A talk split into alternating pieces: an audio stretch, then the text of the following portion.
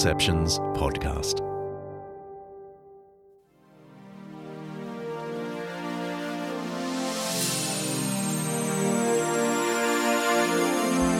Anxiety levels throughout society are through the roof, and in times such as this, the default is to look for a kinder, gentler time in which things were less complicated.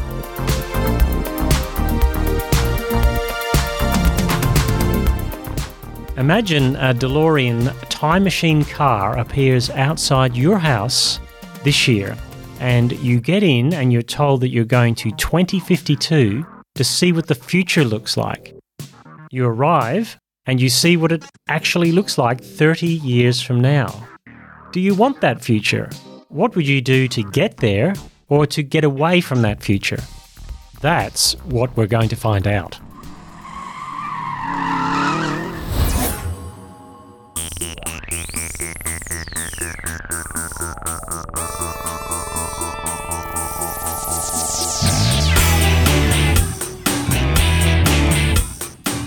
So, how about this? The Beatles have delivered a new single some 62 years after their first one, and some 22 and 43 years, respectively, since the deaths of two of their members, George Harrison and John Lennon. The song, Now and Then, was written by John Lennon and was on tape with him singing over piano. But as a pre release mini documentary explained, until recently, the technology wasn't available to split the track up into its component parts, so John's voice was too muddy, the piano too much over the top. Now, when Harrison was alive, he, Ringo Starr, and Paul McCartney attempted to record the song, but to no avail.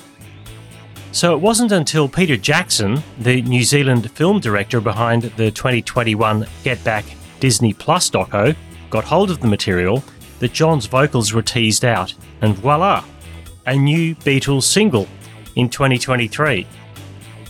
Now, if I'm honest, it's not amazing. It's typical John post Beatles, never my favourite. But it's been put together beautifully and it sounds pretty lush. And the video, no spoilers here, really does take you back. Now, really does feel like then. Which I guess is the point of the song. I mean, with lyrics such as this. And now and then, if we must start again, well, we will know for sure that I will love you. And the chorus, now and then I miss you. Oh, now and then I want you to be there for me, always to return to me. So, nothing too deep, nothing to take you by surprise. It, kind of feels like the song that AI might come up with if asked to write a Beatles track which is, it would seem, exactly what was intended. Some 20 million views on YouTube in three days, and heaps of reaction videos and lots of analysis online and in print later. That would pretty much say that the verdict is the Beatles got back. It's nostalgia as far as the eye can see. And speaking of Got Back, that's the name of the sold out concert tour by Paul McCartney. And my wife and daughter went to one of his recent Sydney shows. Now, it's been a 10 year dream of my daughter's to see Paul McCartney live. And my wife took a photo of my daughter as Sir Paul came onto stage. The lights are shining, bathing my daughter's face in beatific light as she looked on at this 81 year old, famous beyond famous, in wonder. It's an almost transcendent moment in that photograph. And when they take the long flight home to Perth, my daughter streams the Beatles constantly on her phone, headphones on, right? Wrong. she listens to Beatles albums on vinyl, on her turntable, new pressings on a lovely wooden case turntable with Bluetooth speakers, and she's building up quite a collection of vinyl. She told me once that as she played an album, a Beatles album, for the first time, that she imagined what it would have been like in the 1960s as a young woman around her age put on a Beatles record on a turntable for the first time ever. The mere action of her doing it transported her there in some emotional way. The then somehow being brought into the now. Welcome to the world of nostalgia. A world that seems to have wound up even tighter and tighter in the past few decades. It just seems like the 90s happened, but supposedly they're back. And the 80s? Well, stranger things have happened. Yes, I was a teenager in the 80s, the period that the hit streaming series Stranger Things is set. And there's a nostalgia for that supposedly simpler period too, down to the checked shirts with pop buttons tucked into wide legged jeans. So many kids today say they would have loved the 80s, except, of course, we didn't have iPhones and social media and all the stuff that is so delicious and distracting and destructive. But take it from me, the nostalgia thing is a thing. From the 60s through to the noughties. And it's not just vinyl, it's become cassettes and CDs too. Of course, I get nostalgia, I totally get it. But it's interesting watching it spin itself more tightly in the past few years, returning to decades that have seemingly just passed. And of course, with the Beatles generation, the boomers, there's a great irony, isn't there? The most forward thinking generation that was sloughing off the old world of rules and regulations and ushering in the dawning of the age of Aquarius and whatnot, is somehow hankering for a golden era that seemed, if not more sensible, you couldn't call the 60s more sensible than the 50s, then certainly more optimistic, more hope filled. Now seems far more brutal than then.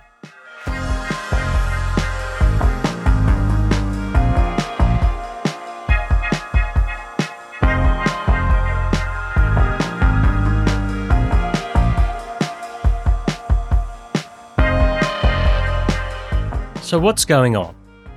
I think a number of things, not exhaustive and not necessarily proof beyond doubt, but here's what I observe. First, there's a yearning for a simpler past. Now, that's always been the case, yes? You can trace that all the way back to the idea of the golden era that so captivated the Greek and Roman world, in which the best was behind them the mythic world of the heroes and the gods.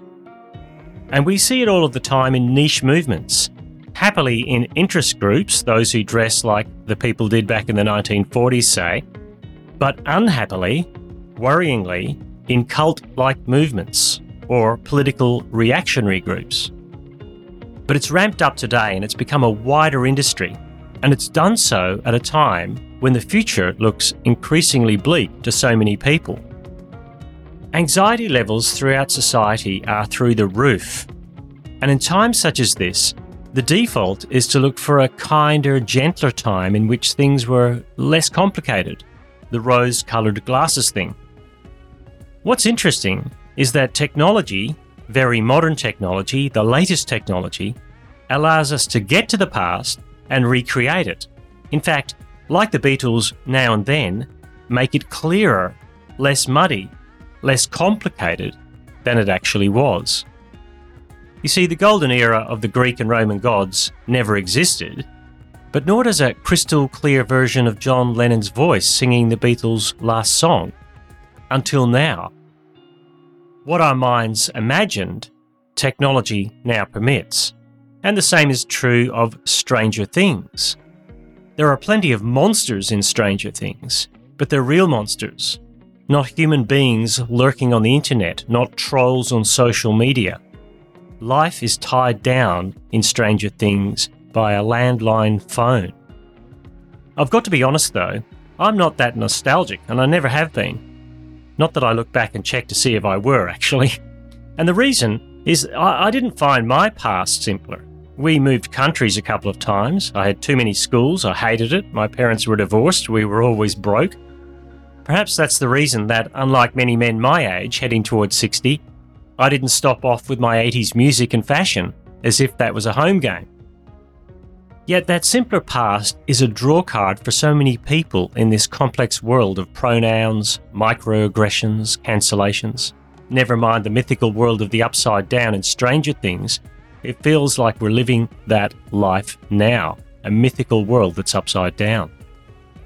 A second not so strange thing is this not only do people long for a simpler past, there's a yearning for a more concrete present. Tangibility has become a thing, embodiment. Who knew? Here we are being promised a virtual disembodied future as a pathway to true freedom, transhumanism in a virtual online world, but we're balking. online journal The Conversation discussed how the future online world will shape us away from our incarnated reality and all the attendant pressures and toxic responses to bodily difference. And it states this If the end goal of transhumanism is to leave our biological origins entirely behind us, then a post human world would also be a post gender world. In which case, so much of the discrimination that focuses on the body would become extinct. In other words, a disembodied utopia. And note the almost dispassionate manner in which our bodies are addressed biological origins. If I said you had a nice biological origin, would you hold it against me? Is that what people want? Is that what we feel we can be reduced to and everything be okay? Well, I'm not so sure. Perhaps it's just a case of any port in a storm, a way to check out of reality without checking out of reality virtually. But I don't really see any great clamour for that at all. It turns out that the ephemeral nature of our modern world, celebrated by the tech companies, is not so enticing to everyone. That's not to say that millions of us don't live life online, but it's showing up a huge lack in other areas of life something in us recoils from the sheer transience of the virtual, the impermanence of a streaming service, the intangibility of a virtual book, all added to the uncertainty of who will be Prime Minister or President this year and for how long. So, what we get is a return to turntables and the risk of scratched vinyl. But as my daughter has just informed me, also, a return to CDs. What? All that skipping? And cassettes? I mean, who's got time for cassettes? Winding that spiraled tape back in with a 2B pencil. Yet here we are. Of course, so much of this is the now and then industry that has spawned arena concerts for octogenarian singers. But there's something more going on under the surface the need for permanence. In fact, that's the horror of death in the modern world, is it not? Our sheer impermanence, the fact that we don't live on, and the only way to do that is to slow things down. We will die. Paul McCartney will die. At some point, there will be one Beatle left. Ringo or Paul? Toss a coin? And then one day, none. And that will end an era that, for the boomers among us who seemed so permanent but are now in rapid decline, offered so much possibility for change as it began. As my daughter and wife pointed out after the McCartney concert, there was a deep wistfulness, a sense that, yep, this is it, even from him. Which brings us to a third thing. There's a yearning for a slower, in the moment present. Writing in online journal The Manual, Steve John made this observation There is nothing fast about a record. Whereas you can tap on your phone and pull up a song on Amazon Unlimited or Apple Music in a matter of seconds, with a record you have to remove it from the sleeve, open the top of the record player, place the vinyl disc carefully and set the stylus, then switch it all on and wait as that warm crackle prefaces that rare experience. Music as the activity, not as the backdrop. Sounds exhausting.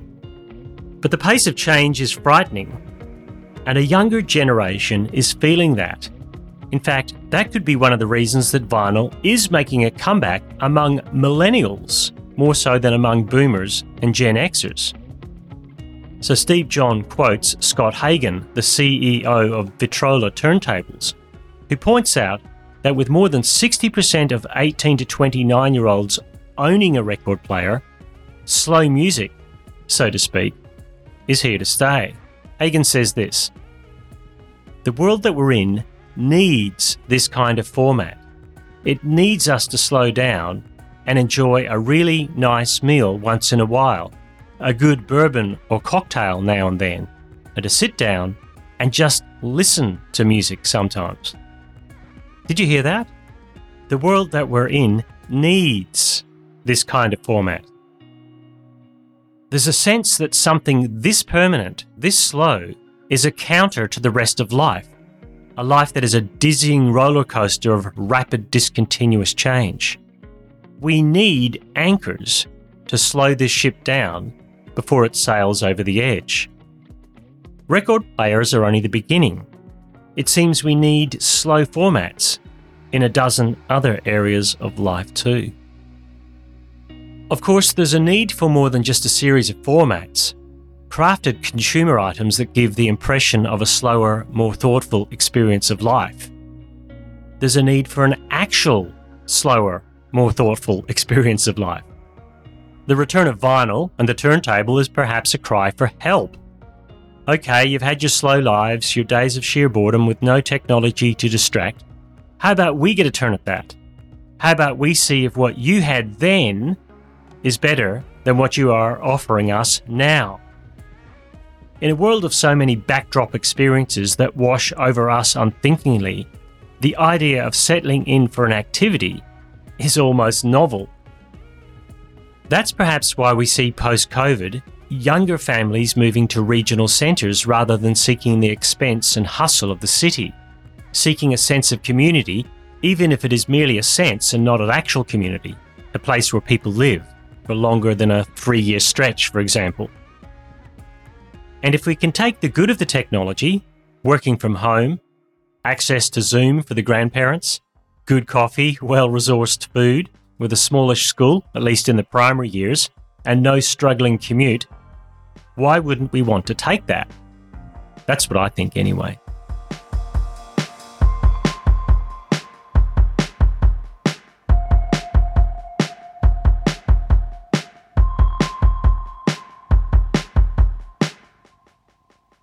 So, where's it all headed?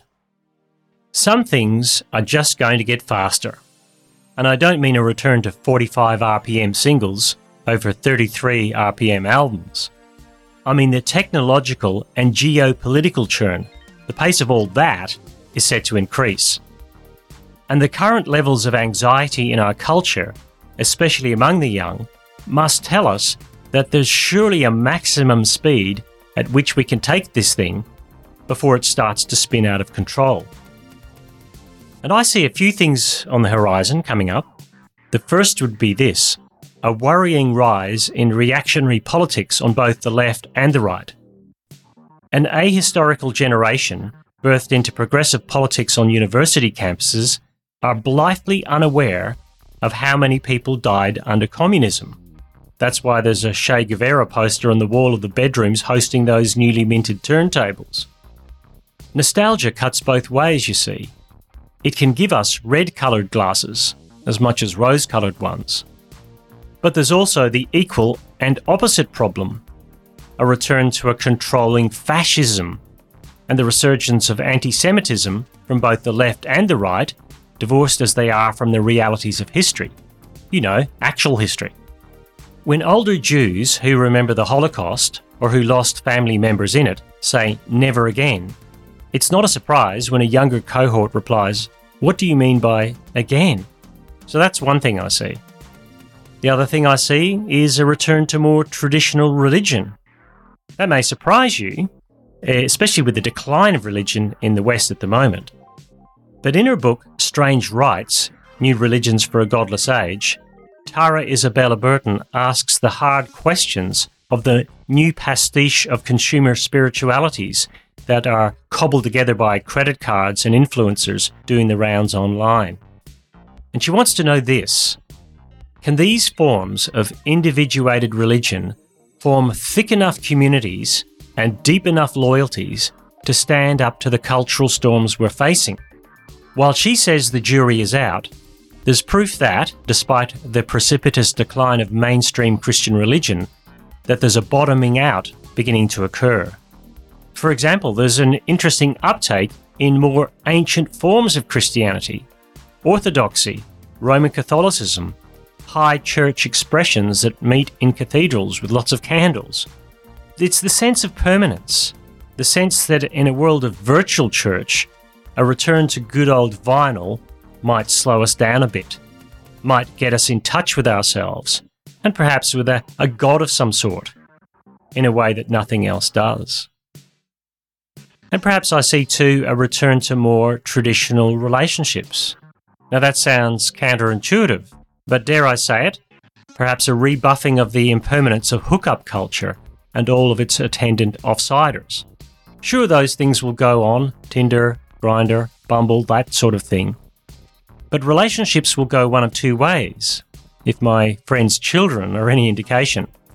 They're either going to stay in the constant churn or they'll look that in the face and go, no thanks. They'll settle down younger, marry younger, have children younger, find a locale to stay in more permanently, and reject the myth of the new, the enticing, the modern. And I'm already seeing that in a lot of the young people today. To paraphrase the words of turntable maestro Scott Hagen, the world that we're in needs this kind of format maybe that doesn't just apply to music, but to relationships too.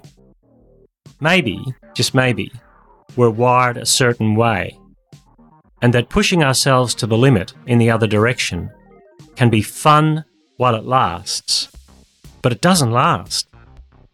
Maybe now and then is a taste of something, a yearning for what my daughter's generation has barely experienced, but feels that it would like lives not lived as a backdrop to something else, but lives lived as the activity itself.